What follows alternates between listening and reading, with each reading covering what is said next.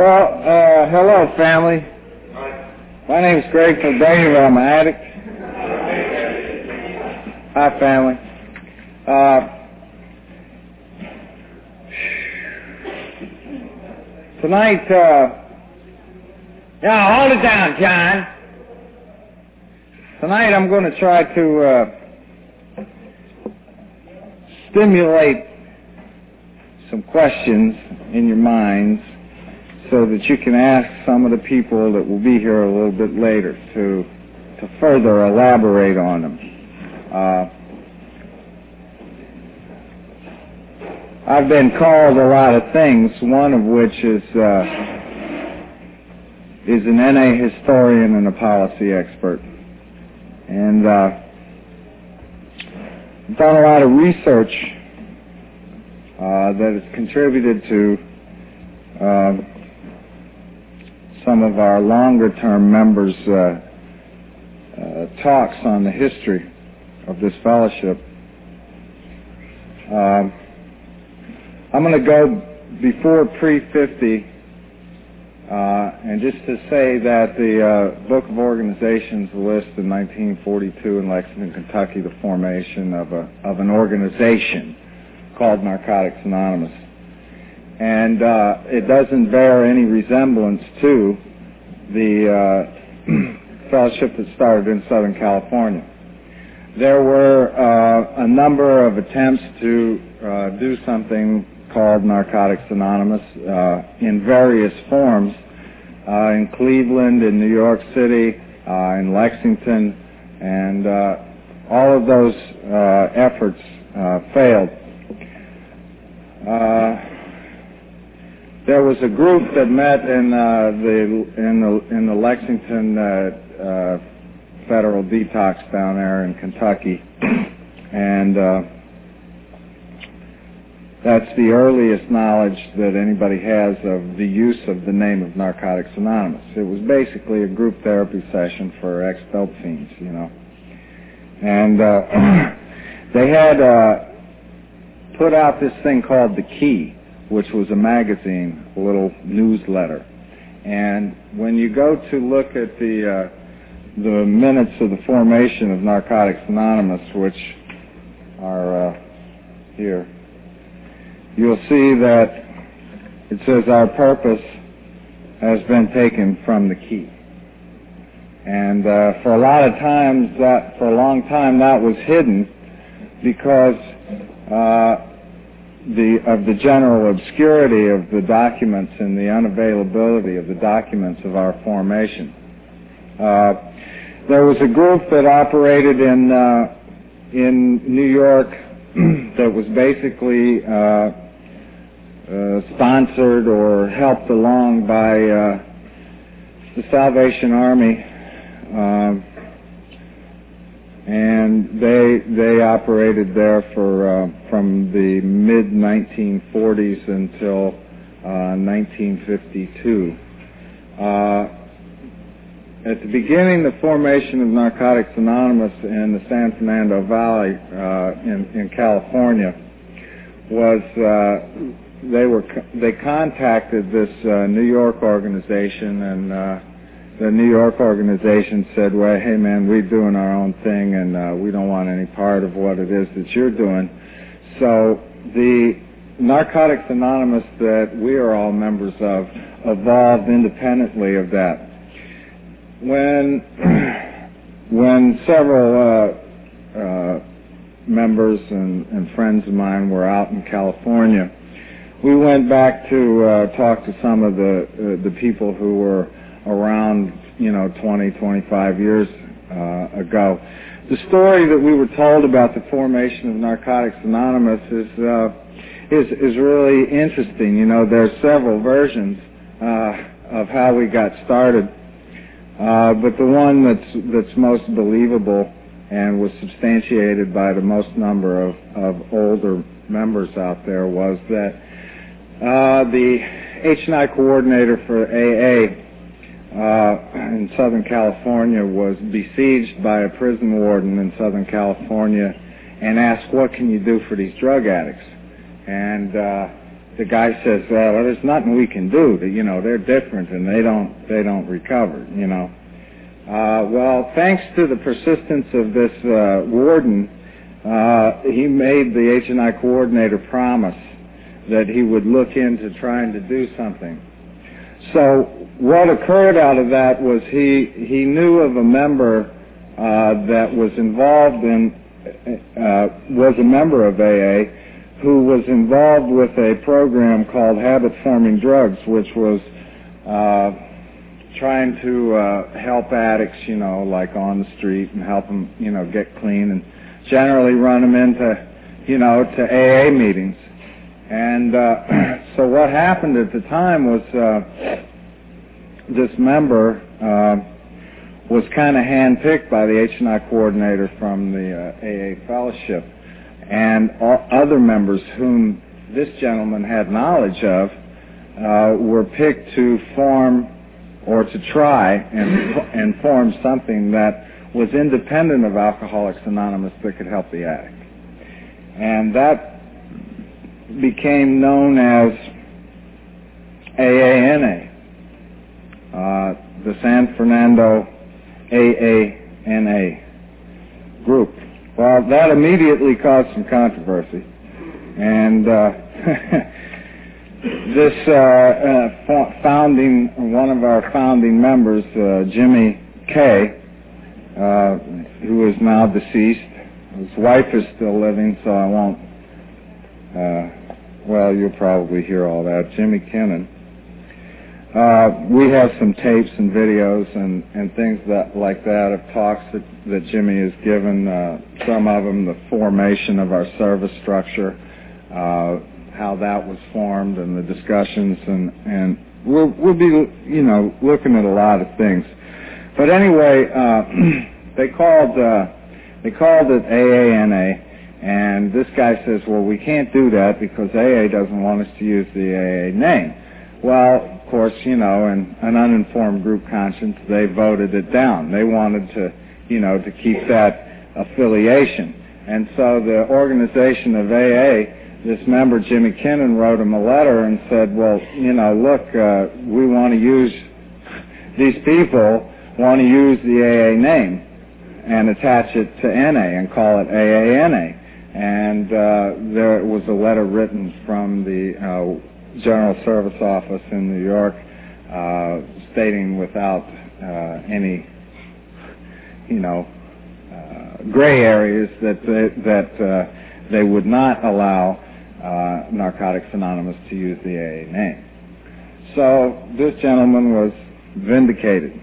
Uh, the first meeting to form the Fellowship of Narcotics Anonymous uh, by all the available documentation occurred at August 17, 1953, and the first recovery meeting was on October the 5th uh, in 1953. And there's a uh, copy of, uh, of the uh, flyer for the first meeting here uh, somewhere. This is not all in order anymore. and a copy of the first uh, White Book.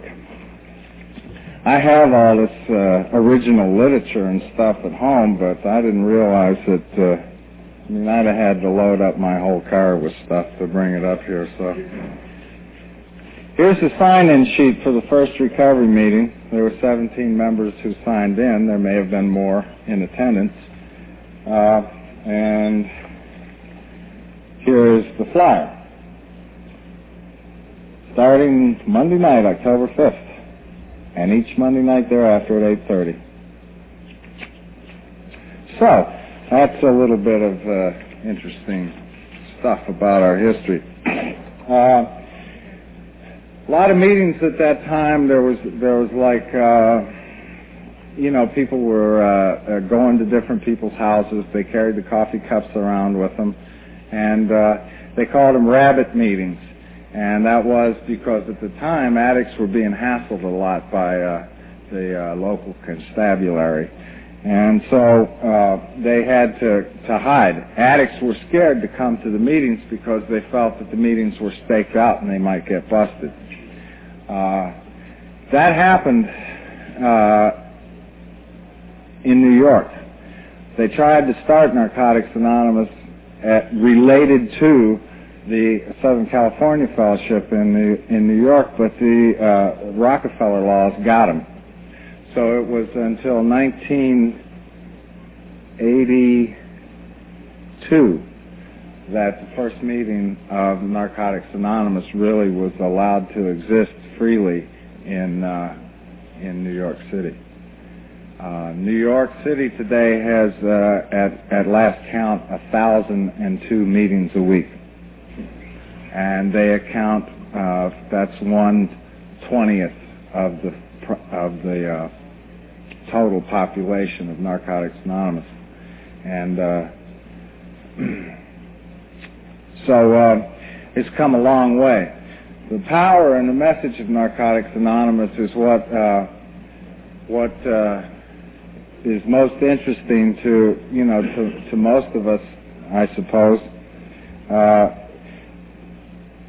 Between 1953 and 1956, there was probably at the most six meetings uh, that were going at any one time. And in 1959, for a period of about five months, there were no regular NA meetings held anywhere in the world. And what happened was, according to Jimmy Kinnon on one of his tapes, was that NA had become affiliated with uh, a treatment center and uh, had had you know become a one man rule, and they were not following the traditions. And so Jimmy and a few other people decided that they were going to, you know, start it back up and get together and carry on. And uh, Jimmy was the only contact uh, known around the country for Narcotics Anonymous for almost 32 years. Uh, he answered the phone and uh, used all his money to uh, to to you know Xerox literature and and and to you know talk to people on the phone night and day, and uh, you know he never wanted to be like a Bill Wilson or a, a founder. You know he believed that that he was just an instrument, you know, being used as a part of uh, of an idea, and, and and his service was service to God and was service to the principles. And it didn't matter to him. Uh, there's, you know, many stories about Jimmy and a newcomer and a coffee pot, you know, for years. That he'd always go find somebody and bring them into a meeting just for years. And it wasn't until about 1956 that the first NA literature was uh, was printed, and that was uh, a really odd, uh, odd reading version of what we call today the White Book. Uh, it's it's it's real different, uh, and unfortunately, uh, I don't have it. It's interesting that the uh, I don't have it with me, but it's interesting that the printing was uh, was done and then then NA died. Uh, so they they started it back up with four members, uh, and in 1959, and then they uh, published another white book without stories. And the Board of Trustees was established in about 1965. Uh, nobody knows for sure why, except that uh, it was felt that that they needed a larger uh, base uh, from which to uh, make their decisions and, and the number of meetings had increased uh, by that time to about uh, eight or nine meetings. And in 1966, there was 10 meetings and uh, approximately, and they started out uh, the uh, the two families uh, uh, members, the uh, Magdaleno family, uh, were feuding over wanting to retain uh, the AA literature in the NA meetings. And there was a big resentment that occurred. Interesting how our growth uh, correlates with conflict and resentment. And they took uh, and went up to, uh, they took and went up to, um, you know, uh, San Francisco and started and started some NA meetings there. And then and then the, there was another split, and and the San Diego uh, meetings got started. Uh, tomorrow, uh, late, there will be a guy here that was around for the formation of uh, the fellowship in San Diego. He's got uh, 30 years clean. Um, so we're going on, we're going on. We're up to about 1970 here.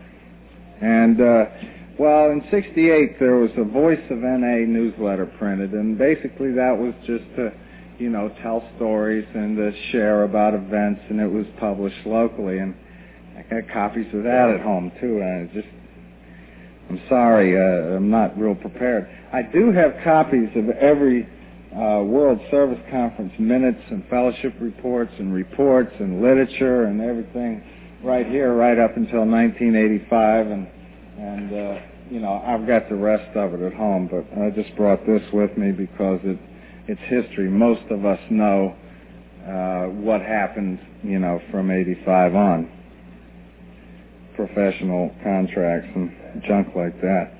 Uh, but uh, at any at any rate, they uh, decided to, open, to to to like open an office. So the the, gener- the General Service Organization they called it GSO, and that was basically you know they've been doing the same thing for years and years and years. Jimmy had been answering the phones and putting out literature and and getting uh, you know detoxing members from uh, new new people uh, from Cri-Help and other. Uh, you know, detoxes and treatment facilities around the valley to help to help out, to type and you know to put things together. Uh, so at 1970, we're up to about 20 meetings a week. Now, where were you in 1970? I know where I was. I was full blown on on the streets of Haight Ashbury, and. Uh, so, uh, you know, it's interesting that, uh, you know, in 1970, that we only had about 20 meetings in the whole world. I guess this is significant because as we start to come up in, over the next 15 years, we will see some interesting things that historically uh, may, uh, just as a historical event, maybe no spiritual significance to it, but uh, the beginning of, of, of literature. Uh, along about 1970 uh, and 71, there started to be what they call the Trustee Literature Committee, where they started to write, which was really a very small venture, and they started to write literature in, uh, you know, basically with the folks that hung around the office. And uh, the office was run out of Jimmy Kinnon's house for years and years and years, right up until 1982, late 82. Uh, it was operated out of out of this man's house. Um, we need to know that. We need to know that there was somebody that had the commitment and the dedication to Narcotics Anonymous to sit there for 30 years with nothing happening. I mean, you know, we find it hard to sit still for 30 minutes. You know what I mean? We find it hard to stay committed for 30 days. You know? So I think we're, we're looking at what at, at what commitment means. You know, yes, it's a just for today program for the rest of our lives. Hopefully. Uh, but the choice is ours. The choice has always been ours. Um, so along about this time, choices are, are, are starting to be made. Uh, somebody comes up with a bright idea like, let's have a world convention. So they had a world convention in La Mirada, California in 1970, and that's at the uh, 20th anniversary or, or thereabouts. Uh, no, no, no. Yeah, we're getting close to that. Okay. Uh, the reason I say that is because we have tapes. We have tapes from the 20th and the 23rd anniversary uh, of, of, of, Narcotics Anonymous, in which some of the founding members speak. You know, and hopefully they'll be, you know, available uh, for you to either listen to or purchase at some point during the course of this Adathon weekend. Uh, but uh, so they had a world convention. I'm I'm sure it was uh, very well attended. like uh, maybe, uh, from what I understand, there was about 150 people there at the first World Convention, and at the third World Convention there was about 300 people tops. So we're looking at Southern California, Northern California fellowship with no meetings really outside of the state of California and that was uh, that was that. I mean, everybody knew one another. It would be like going to a convention in my home region, you know, in West Virginia. You know, there's 250 or 300 people there. You get to hug everybody, so everybody knew one another, and uh, generally was in some way participating in each other's uh, recovery. So between 71 and 75, they formed the first uh, area service committee they opened a World Service office on Crenshaw Boulevard, and uh, that didn't last too long, from what I understand. It was just open for a, a, a little while, and uh, then it uh, reverted back to Jimmy's house again. And uh, so we're talking 1972. There's probably 70, 80 meetings in the world in Narcotics Anonymous. In 1976, uh, there was uh, approximately 200 meetings in in the world. Most of those meetings being in uh, Southern California still. Uh, long about 1972, three, uh, somebody in Georgia got a hold of a white book and uh, started NA meetings down there. You know, began uh, the the uh, fellowship on the East Coast. Uh, same way happened in Philadelphia. Uh, Philadelphia and Atlanta, Georgia are the oldest uh, East Coast NA fellowships. With, uh, interestingly enough, uh, I think uh, McKeesport, Pennsylvania, and uh, uh, Spartanburg, South Carolina, and uh, some other you know, very nondescript, oddball, off the way, play, out of the way places, uh, got a white book and started a meeting because addicts were really hungry for something. You know, uh, AA, AA at the time was uh, not in competition with with Narcotics Anonymous. They just said that you don't share that shit here, boy or girl, and if you want to talk about that, you've got to go. And uh, it's still that way today in my home state. And a lot of the more rural places, there you don't go to an AA meeting because they tell you you don't belong here. Uh, today there's an alternative, and and and some, you know, good people guide you to that alternative, which is Narcotics Anonymous. But at the time, uh, addicts were kind of you know, floundering around in a sea of nothing, man. It's like, you don't belong here. Well, where do I belong? Well, addicts don't get better. You're supposed to die. And, uh, and that was the climate. So we've had to, you know, we've had to struggle and we've had to really fight for the existence of Narcotics Anonymous all throughout our, our history. And, and that, that fight and that struggle is still occurring today in emerging fellowships around the world. Uh, you know, you look in uh, reports from Colombia and, and, and Brazil and places like that, you know, they're, I mean, wow. You know, we think about 20,000 meetings and three quarters of a million addicts in the Fellowship of Narcotics Anonymous today, but you spread that out on a planet of six billion people, and you get an idea of the work there is to do. And there is not any place on, on the face of this earth where the disease of addiction does not exist. So we really have a lot of work to do in terms of, uh, quote unquote, evangelizing the world for Narcotics Anonymous, which is why we need members to be committed today. What was true 30 years ago will be true 30 years from now. We are just part of a legacy of a wave. We are pawns in, in God's, you know, in, in, in God's revealing uh, Himself through these principles and through the power and the majesty of our 12 steps and 12 traditions.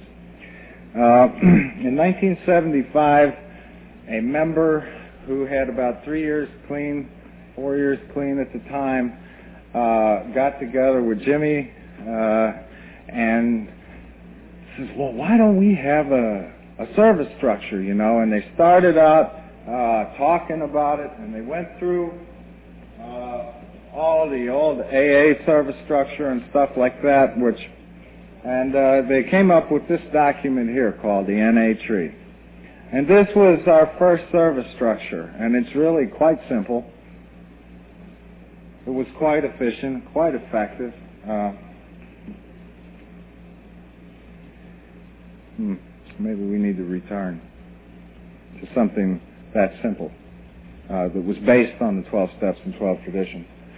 The difference between the Fellowship of Narcotics Anonymous and our evolution as a fellowship in terms of our service structure. Now, I, I want to I want to make a statement here that if you if you look at our steps and traditions, all of our steps and all of our traditions are about service.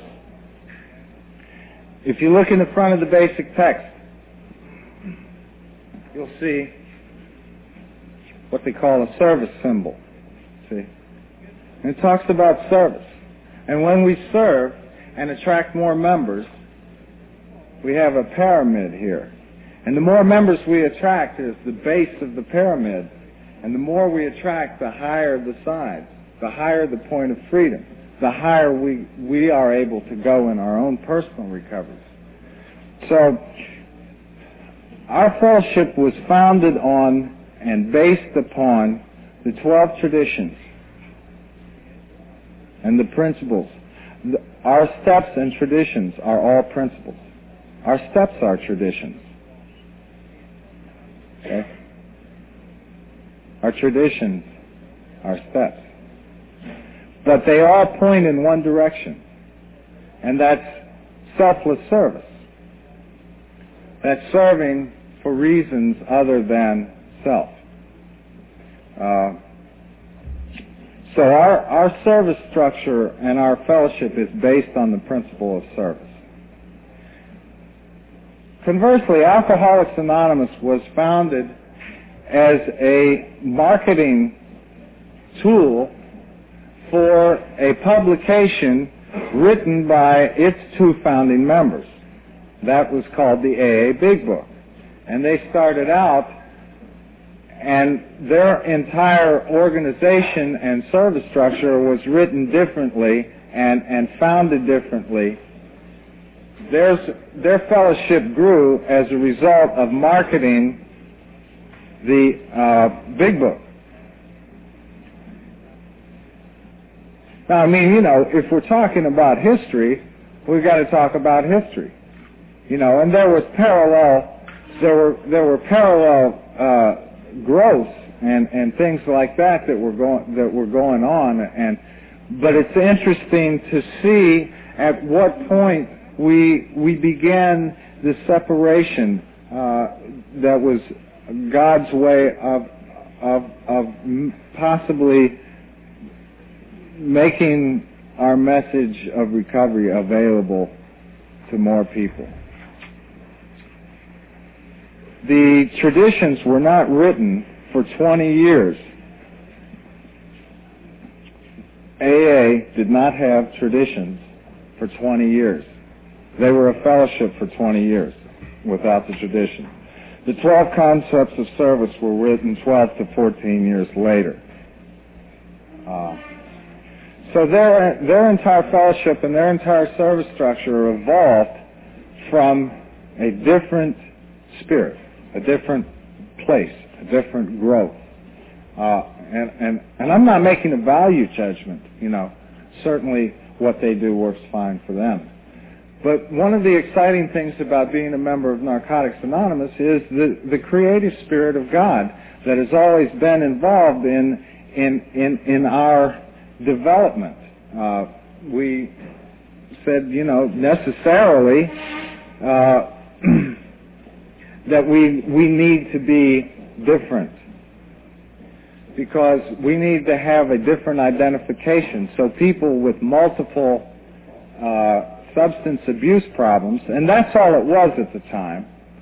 It was not like the disease of addiction and the philosophy of the disease concept that that is is is growing in acceptance in Narcotics Anonymous. It was more or less like you know. Uh, it said in order to do H&I work in Narcotics Anonymous, you had to be an alcoholic, a barbiturate addict, or a narcotic addict. I mean, that's right here. That was the requirement uh, for being able to serve in his fellowship in the beginning. So it's really interesting how the refinement of our message is, is beginning to beginning to exhibit itself.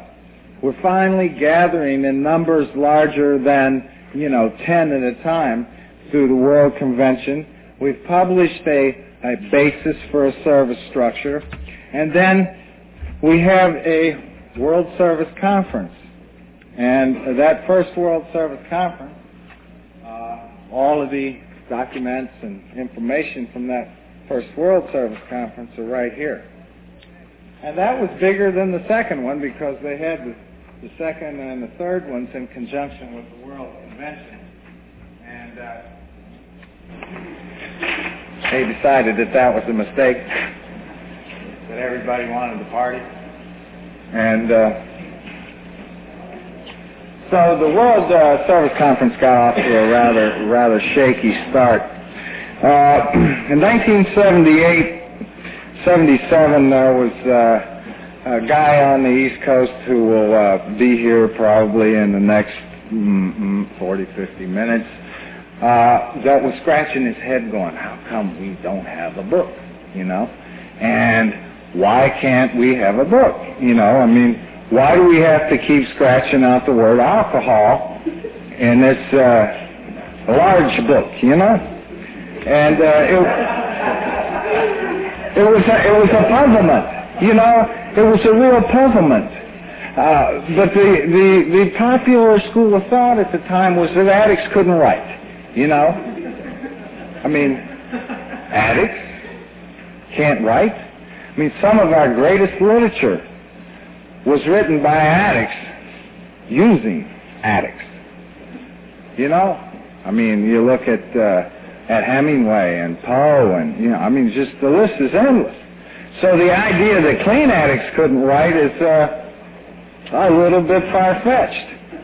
Uh, so at any rate, we're getting to the uh, we're getting to the point where there's a stirring in the breast of Narcotics Anonymous, a yearning for an identity now that we are beginning to see that we cannot mature in the shadows of another fellowship, but we must step out into the light and take a risk.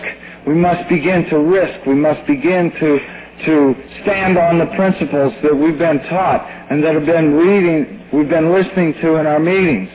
Okay? And, and you can imagine the, the, the, the, the fear and the excitement and the controversy.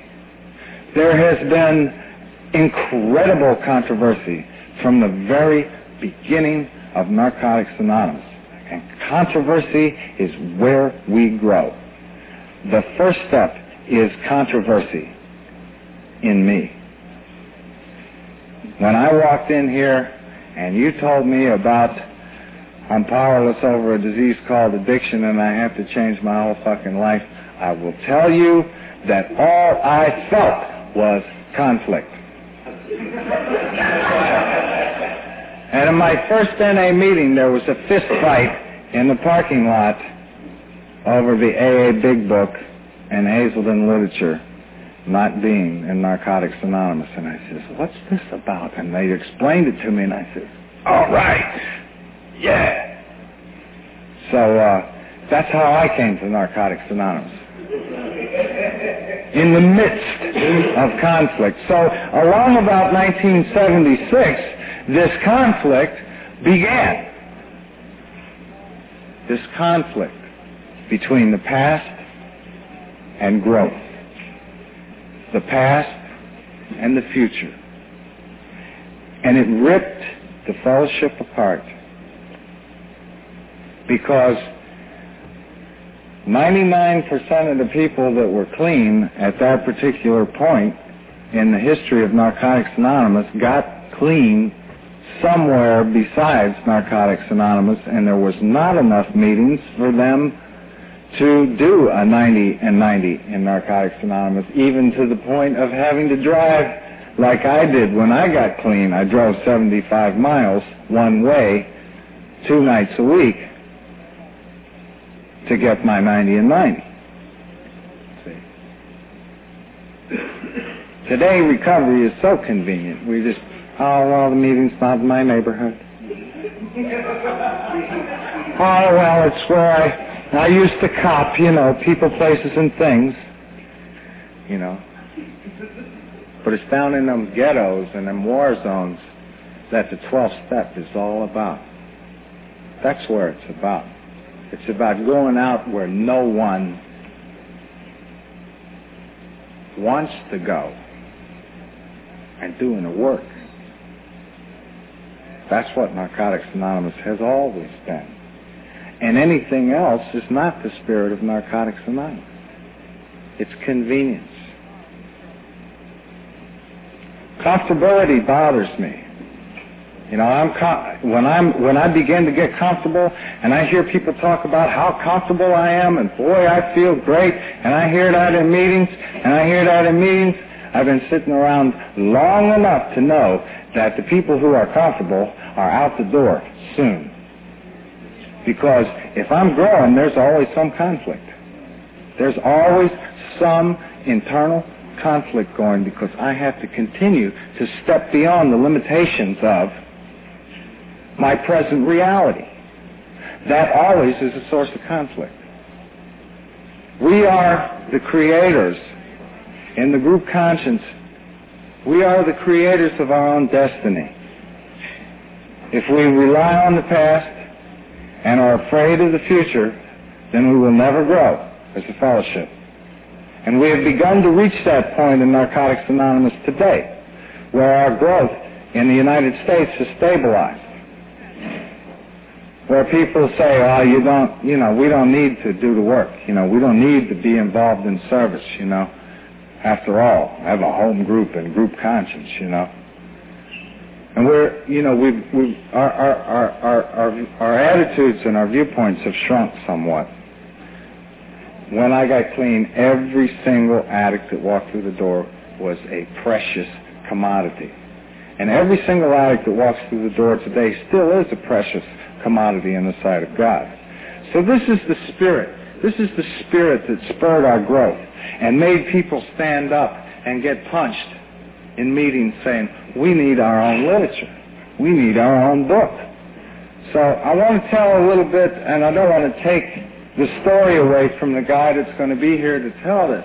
But he went, uh, you know, with three years clean to California, says he's working on a book oh, you're, what are you doing about the book, you know? And, uh, you know, there was this guy there with a bunch of years clean that says, what are you going to do about the book? What are you going to do about the book? And uh, one of these days, one of you are going to write it, you know. Well, nothing was happening. So he hooked up with this other guy, and they sat and went, you know, talked about the book. And the next year they came back to uh, the World Convention, and uh, this guy that said, well, what about the book? What about the book? Uh, this guy says, well, I have 160 pages. The guy says, well, I got to take a shower. And the guy says, well, I'll go with you. So essentially, some uh, little three-year clean newcomer high on swamp gas from Georgia was basically responsible for a movement that changed the face of the history of Narcotics Anonymous. Now, everybody was participating in one way or another in that movement by pointing fingers and saying, you guys are out of your minds, you'll never succeed, you're destined to fail, this is self-will, see? It's the same old saw. It's the same old story. It's been used capriciously for years. But the text got written. You know how it got written? People had to hitchhike. They sold their cars. They sold their blood to rent typewriters, to buy the paper, to rent a facility. And this was what was going on. Addicts died. Addicts left NA. Oh, you guys don't like AA no more, and there's so much controversy. I'm going back to AA.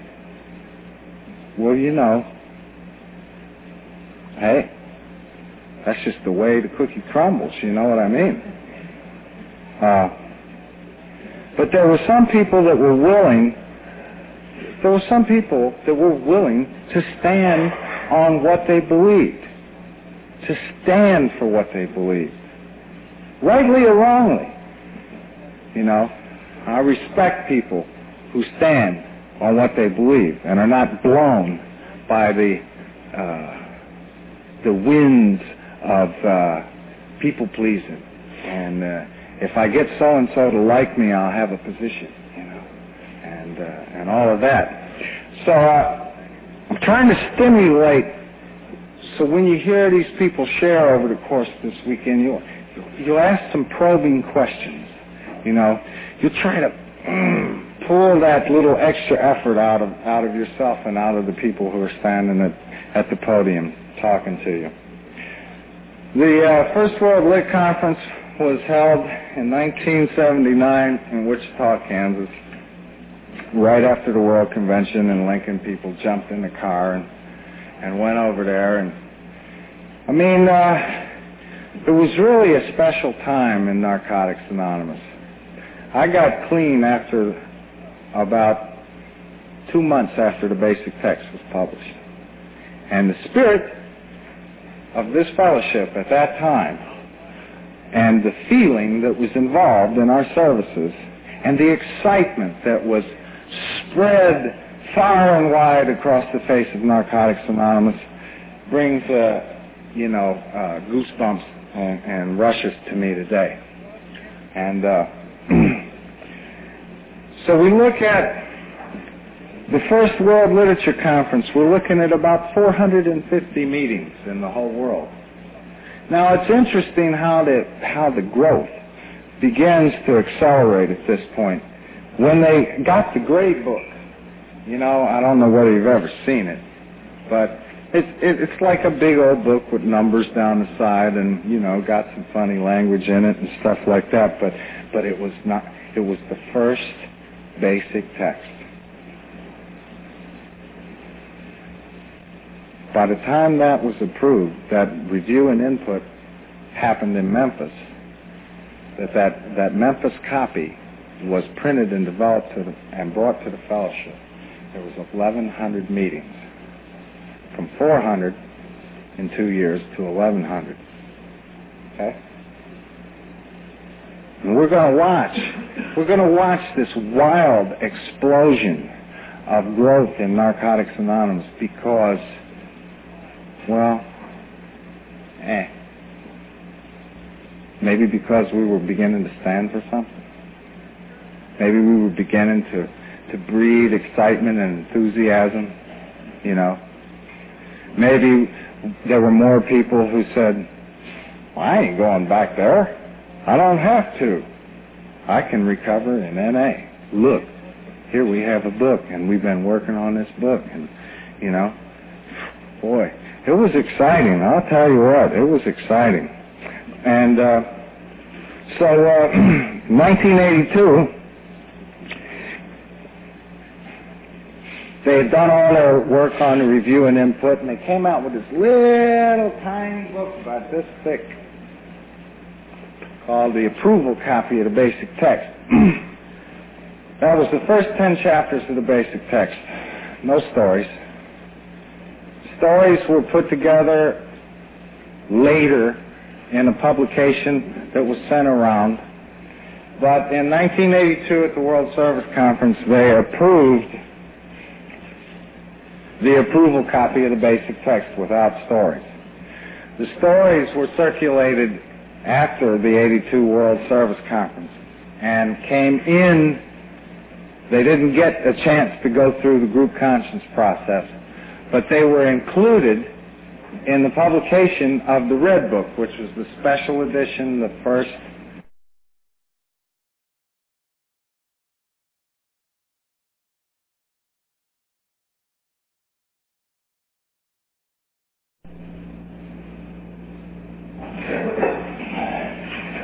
Interestingly enough, in the Gray Book, there was some uh, language about the traditions, you know, that was uh, included. And uh, in the approval copy, that same language was included. And uh, that's what the groups voted on.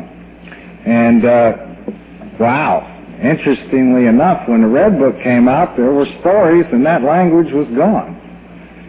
So that's why we had three editions of the basic text in a year.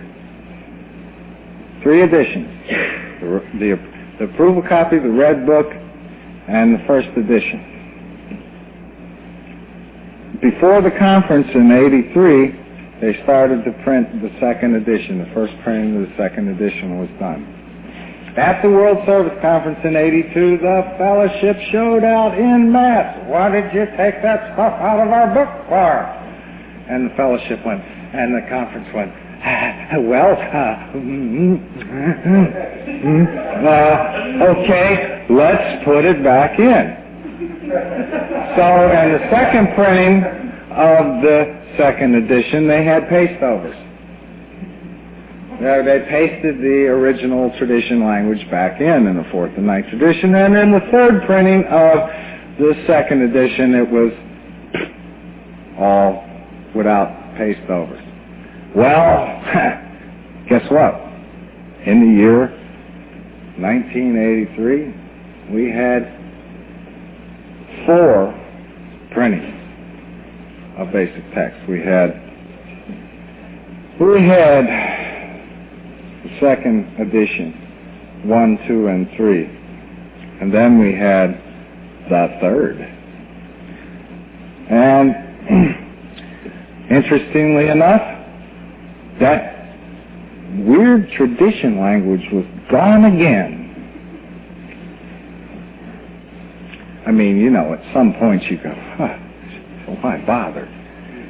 So, uh, you know, they printed the third edition for the remainder of the conference year, and in 1984, the third edition revised changes were brought to the World Service Conference in form of a proposal by the trustees to change the stories in the little white book and to change the language in the little white book.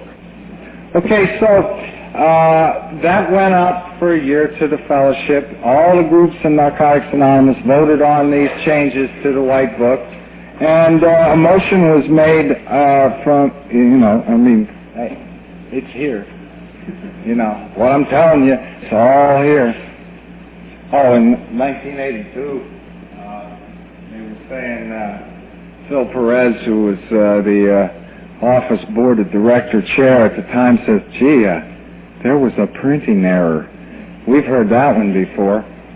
Uh, you know, between the approval copy and the, and the red book. And then there's other letters in there from the chairman of the World Service branches about, you know, but the problem, the problem that we found ourselves in uh, today with literature is that, you know, literature is money. The World Service Office didn't have any money until we had a book.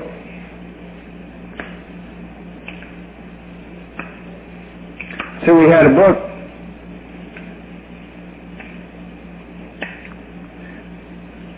We didn't have any meetings. We didn't have any meetings. People didn't get clean. So we got a book. Now, so from the, the book in 83, we got today, from 83 there was 1,100 meetings. Today, we got about 22,000 meetings worldwide.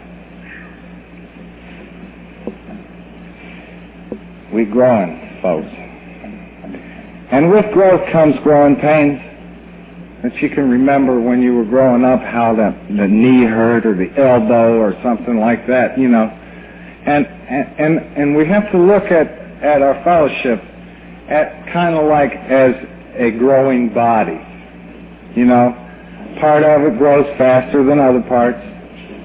Just like in our own personal recovery and in our own personal journey through growing up to be uh, adults. Yeah, right. Uh, you know that uh, that there are growing pains along the way. You know, one thing goes a little faster. You know, and my gosh, uh, you know, you have to have a party to introduce your pants to your ankles about once a year. You know, and uh, so, I mean, you know, we, we must understand that that that with with all of the growth that we're coming to, uh, we're going to have some problems. You know, we've had a lot of problems. You know, there's absolutely nothing wrong with the program of Narcotics Anonymous. I want to make that abundantly clear. Now, the program of Narcotics Anonymous is the 12 steps and the 12 traditions. That's what the program is. The fellowship is a bunch of people. You know? And service outside of the group is outside of the group. I think what the people in World Services were so hot about then and are hot about today is because the fourth and ninth tradition made it very clear that our service boards and committees and offices and conventions and fundraisers were not Narcotics Anonymous. There were other people that disagreed with that, but the group conscience said it was. So here we are today, all these years later, with you know five editions of the basic text. Now, you know, current current philosophy has it that the fourth edition was approved, fellowship approved. No, the fourth edition was not. It was never approved. The World Service Conference said, no, we don't want the fourth edition. Not only did they say we don't want the fourth edition, but they didn't approve the fifth edition either. So we're talking about a rather checkered history. We're talking about a lot of manipulation. We're talking about a lot of control. We're talking about a lot of things that occur in the course of our development that goes on underneath, away in the shadows. That you, the general member, the person that goes to meetings, doesn't get a chance to see doesn't get a chance to know. Why? Okay, that's the purpose of what we're doing here tonight. Is for the fellowship to know. That's the reason for the history of Narcotics Anonymous. Is for the fellowship to know because it's not reality to say that everything that, that happens in Narcotics Anonymous is spiritual or hunky-dory. You know, it's just not real. As addicts, I'm most comfortable with the truth, you know. You take my dope, I'll shoot you. You know? You tell me the truth, and I can deal. But if you flim flam something up and you make it real pretty and it's full of half truth and innuendo, I'm not going to be able to deal with it responsibly. Okay? So part of part of the problem has been that we have no accurate history of our fellowship. The good the bad, and the ugly. If you were wrong, it's highly unlikely that you're going to come to a forum such as this and admit that you're wrong. But until this occurs, until the truth is told for everybody, then we're never going to know the good things we did the mistakes we made, the paths that we walked down that ended up in blind alleys. The World Service Office has been offered all of the archives from the beginning, but they said if you give them to us, they are ours and we will do with them whatever we choose. Uh, kind of do that with our literature, you know. So, uh, I mean, I got right here, like back in 1979, where people were begging for a history to be written. Here it is, 1990, and we're just getting started on it. You know, we're just getting started. And it's going to be great, you know, we can sit around a table and we can listen to all these old timers point fingers at one another and transcribe it all down and put it out. And it'll be beautiful. Because we'll learn from that and our old timers, quote unquote, will grow from that. There are people that were invited to this function that are not showing up. See? They're not showing up because they like to do their deeds in the dark. See? They don't want the truth told because it'll make them look bad. But I got to deal with the truth in my life, you know. Yeah, that's right. Old Grateful Dave slapped somebody at the area service. Boy, he's real spiritual.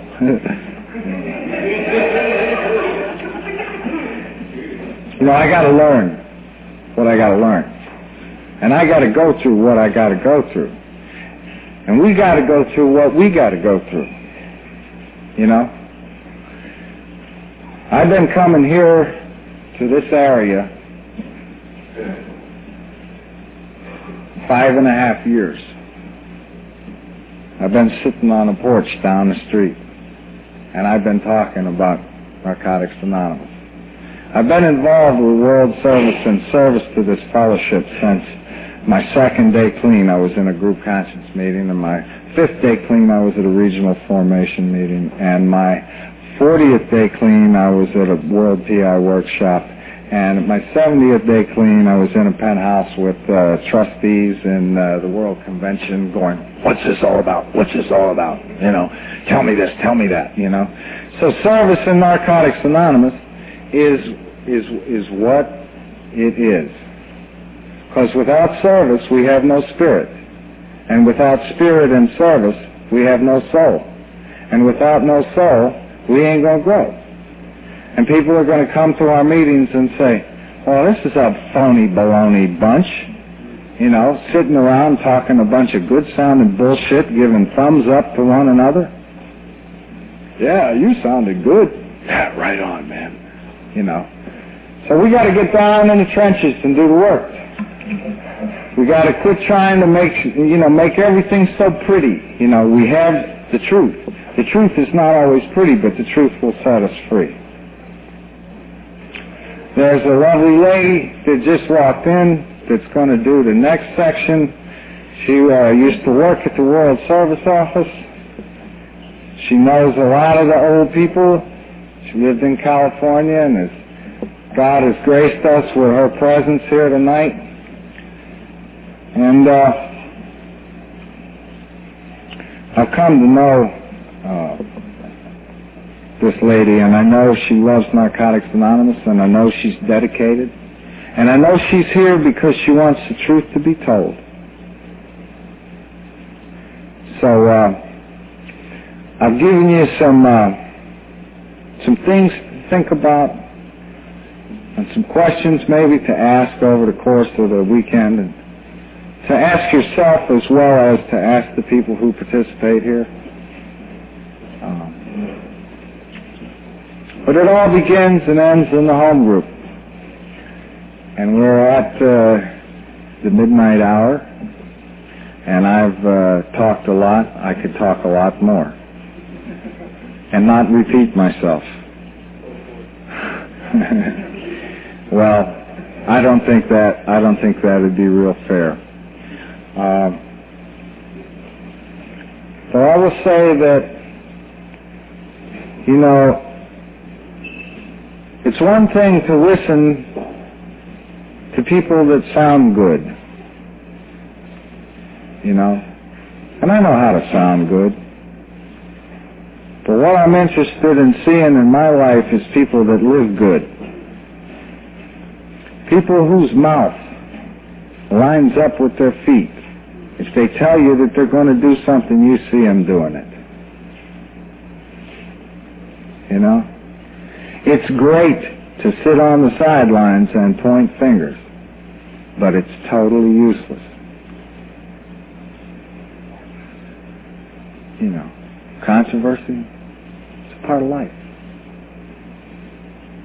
The division of cells, the formation of the universe, conflict, conflagration. So uh, I'm looking forward to a to a, a weekend that will, uh, you know, stimulate uh, my desire to know. And uh, you know, I've never been one that shrank from conflict. And uh, hopefully our fellowship will not. And we will do the job uh, telling our history, the truth, the whole truth, and nothing but the truth. Because you cannot edit history, and you cannot change history. And there's a lot of history out there that's waiting to be told, you know.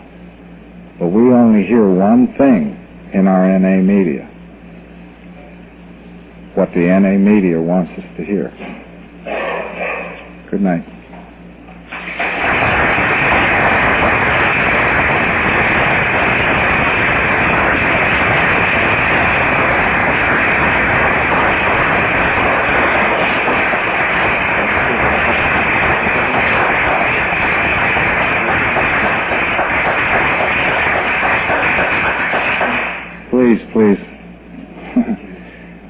We've got a uh, time for time for a few questions. You have to come to the microphone.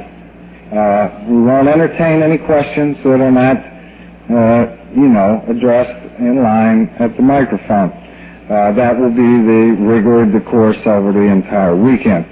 I would like to say that, you know, I became a repository for information like a computer chip, you know, with about three years clean I knew everything and could repeat it, you know. But what I learned today is just stuff that I learned, and what I shared with you was stuff that I can repeat, you know. And uh, but I've done research on it, you know, and so I kind of like with the steps, you know, the steps became something that came alive to me when I quit trying to sound good with them and and tried to to learn to live them. So, you know, let's let's live our future in Narcotics Anonymous. Any questions? To the mic. Um, you were saying before about NA history. Um, Am picking up? Getting together now. Will there be effects history? Yeah, t- tonight what we're going to do over the course of this weekend, we're going to tape all the questions and all the comments and everything. That, th- those are going to be transcribed uh, from the tape. The tapes will be made available to anyone, so you'll see that the transcripts will not be changed. Uh, and they will be forwarded on to a workshop that's going to be going in Alabama. Uh, and there, there are more workshops that will be continuing on the history around the country uh, over the course of the next couple of years. So ultimately, we may have a, a, a nice thick, thick history book, unedited. You know, that will be a work of the fellowship. You know, it'll just be a big, a big thick book. You know, that has all the uh, accusations, you know, and uh, and and and all the little, you know, uh, personal anecdotes and and, and, and people's viewpoints about how things were at the time, you know. That's our hope. Any other questions? You got a pause button on this thing? Greg. Hi, Greg. I thought it was rather interesting to talk about qualifications for service with the uh, time of narcotics use. Was there any history about the efforts for the name Narcotics Anonymous change when the program was more involved in the addiction and the disease of addiction as opposed to just narcotics, Narcotics Anonymous? Yeah, uh, several several attempts have been made uh, to uh, alter the name of the fellowship, but the name of the fellowship has so much history that that there's you know not been any real serious or what you would say successful attempts to change the name. There have been splinter groups uh, called Drugs Anonymous, Pills Anonymous in, uh, in New York, but they were not necessarily a splinter group of Narcotics Anonymous. They existed before the Fellowship of Narcotics Anonymous was able to be in uh, public in New York. And as soon as Narcotics Anonymous came busting in with a world convention there, uh, these these other groups uh, began to decline in membership and uh, uh, and respect, basically because they were so similar in their substance specific or symptomatic approach to recovery, where uh, Narcotics Anonymous approach to recovery is uh, a holistic approach that deals with the whole person rather than the symptomology. And uh, that makes our fellowship and our evolving message unique today. It wasn't that way when we when we first started out. It was uh, very drug oriented.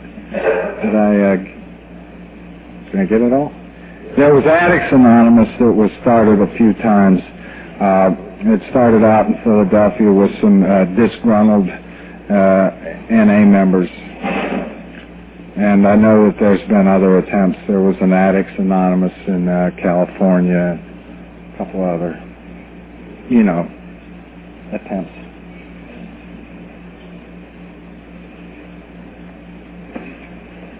The question was, was there any uh, attempts to uh, form another fellowship uh, to change the name of Narcotics Anonymous to be more consistent with the uh, approach to recovery from the disease of addiction.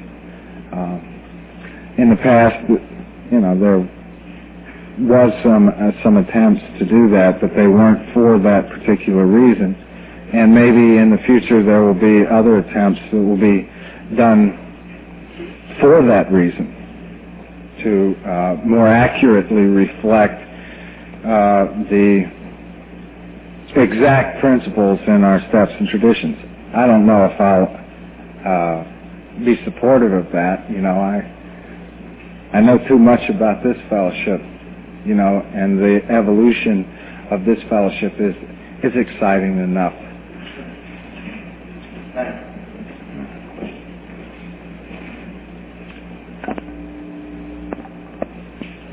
Uh, I, well, I'm an addict in Lawrence. And uh, my question was that uh, in your research, have you run into or run, run across anything with uh, any meetings or something that's going sort of along as as a meeting, uh, well, it's an end of meeting. It's like a AANA meeting. Have you run across any of that in your research?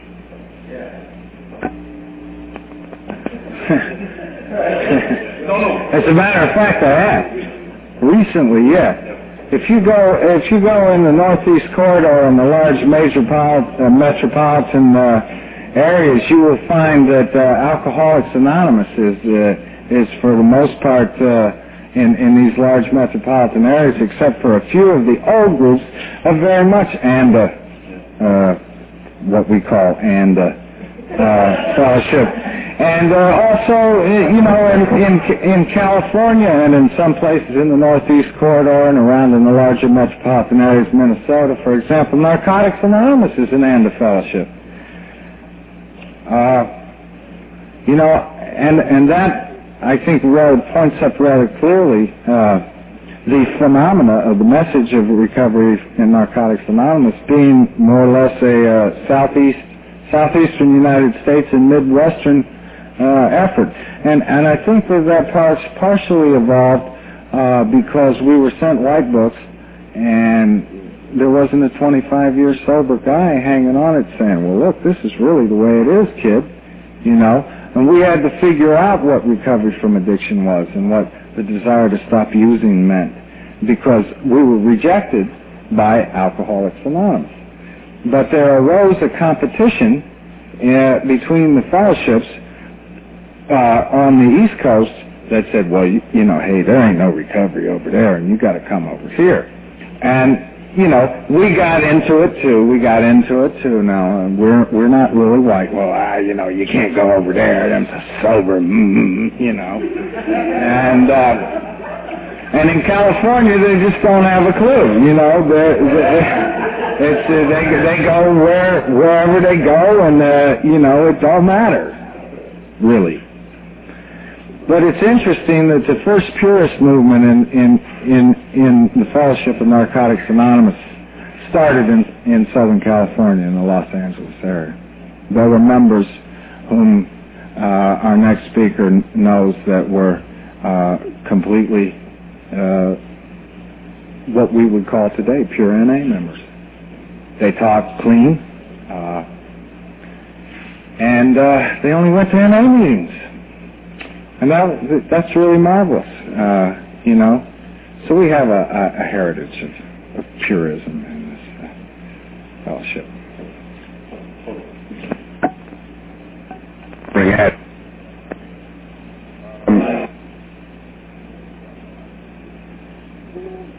The money. And what are their names and who determines that our money is used to build buildings instead of putting out more books and who determines the cost of our books and our literature?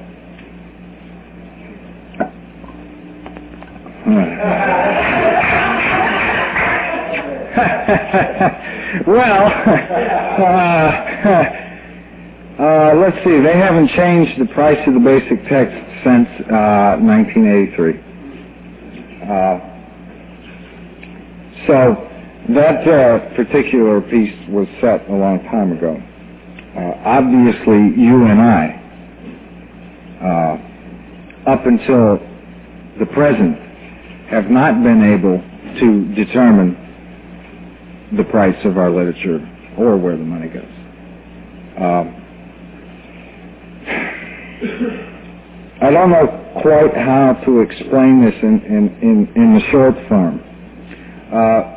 Uh, most addicts see World Services as being all one entity, and they're not. Uh, we have a World Service Office, which is a corporation that is the, uh, the producer uh, and, and holder uh, of a fiduciary relationship for our copyrights, which means that they're held in trust. They are the ones that print, publish, and distribute literature. well, that's not always been the case. Uh, before, uh, you know, areas and regions and groups printed and developed and distributed literature. And that's similar to a grassroots uh, type of thing that's going on today. Uh, the money goes to a corporation. Uh, whether the corporation is using that money uh,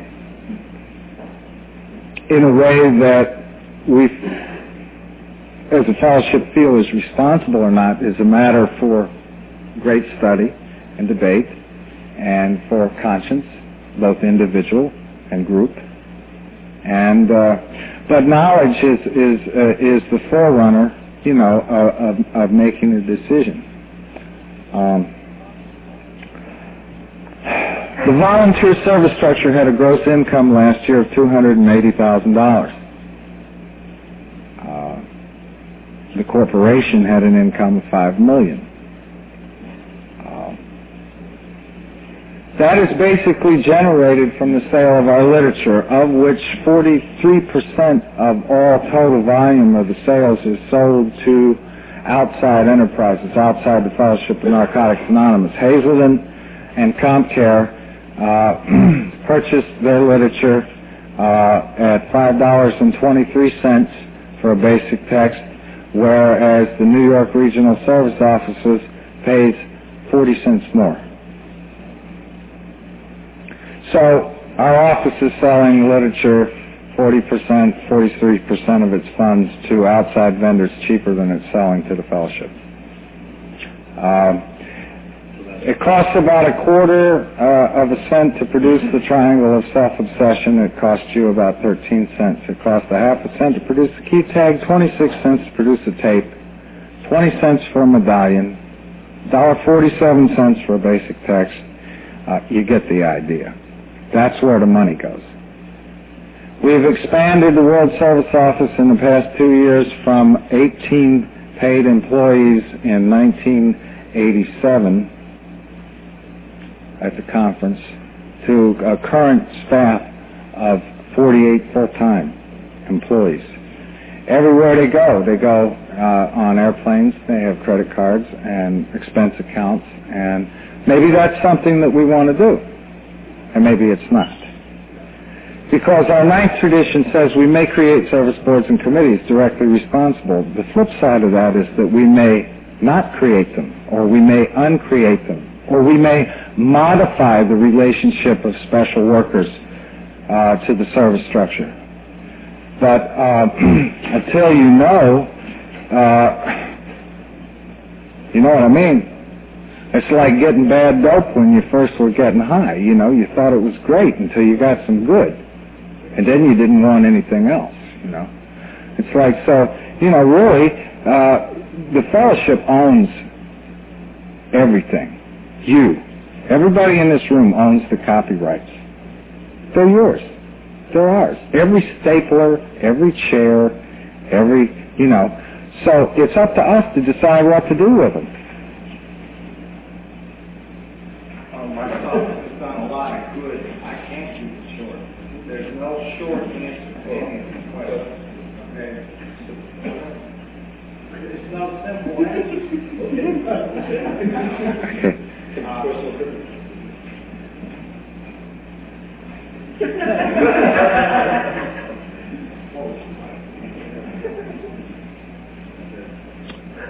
How would you suggest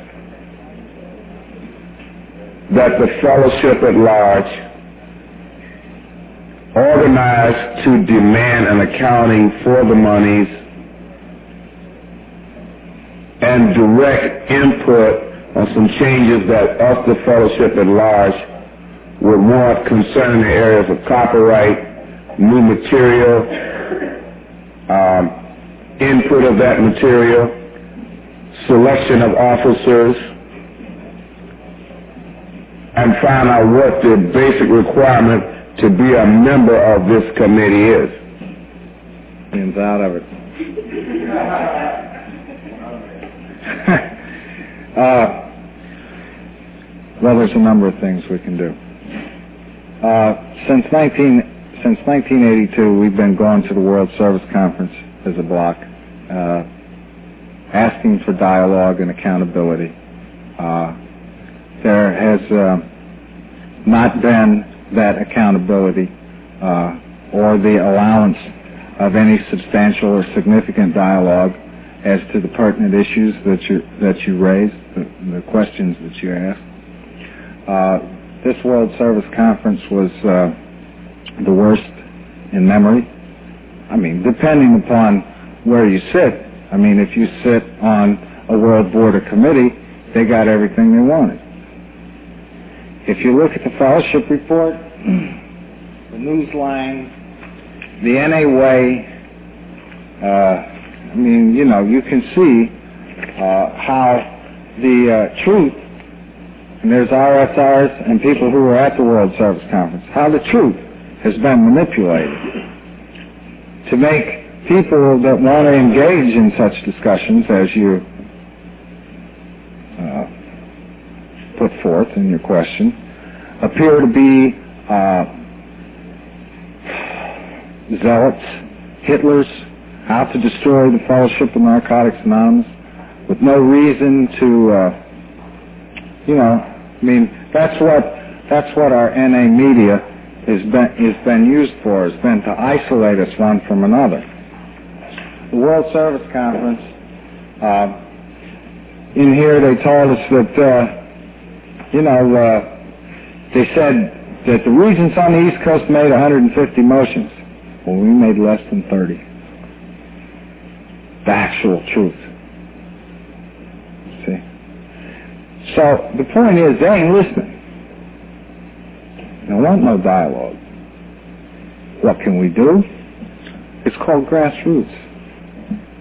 You know, go to your home group, discuss these things. Make a decision what it is that you would like to do. You know? I mean, we can try and continue to try to work, quote, unquote, within the structure, which I support entirely. Uh, but there are there are other things that we can do that are not necessarily and entirely within the context of the structure as we know it, as it exists, that we can do. I see uh, some of that in your bag. You know, I mean, you want cheaper, you want cheaper literature and cheaper basic text. That's all. Send a message. Say we don't like it. They ain't going to listen to nothing but the pocketbook. And I will tell you that they've spent $15,000 of your money sending legal cease and desist letters around the fellowship in the past 30 days and Federal expressing apologies because at $14 a pop because of that. So, you know, the hand is on the nuts. If you want to put your hand on and squeeze a little bit, maybe we can change something.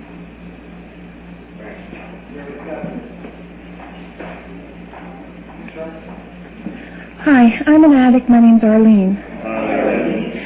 I'm confused. Um, you said that the fifth edition, the fourth and fifth edition are not World Service uh, approved. Am I correct? Okay. Um, what is? Why do we use it? Or, I mean, is that why we use it because they don't approve it and it's what we want? What? What?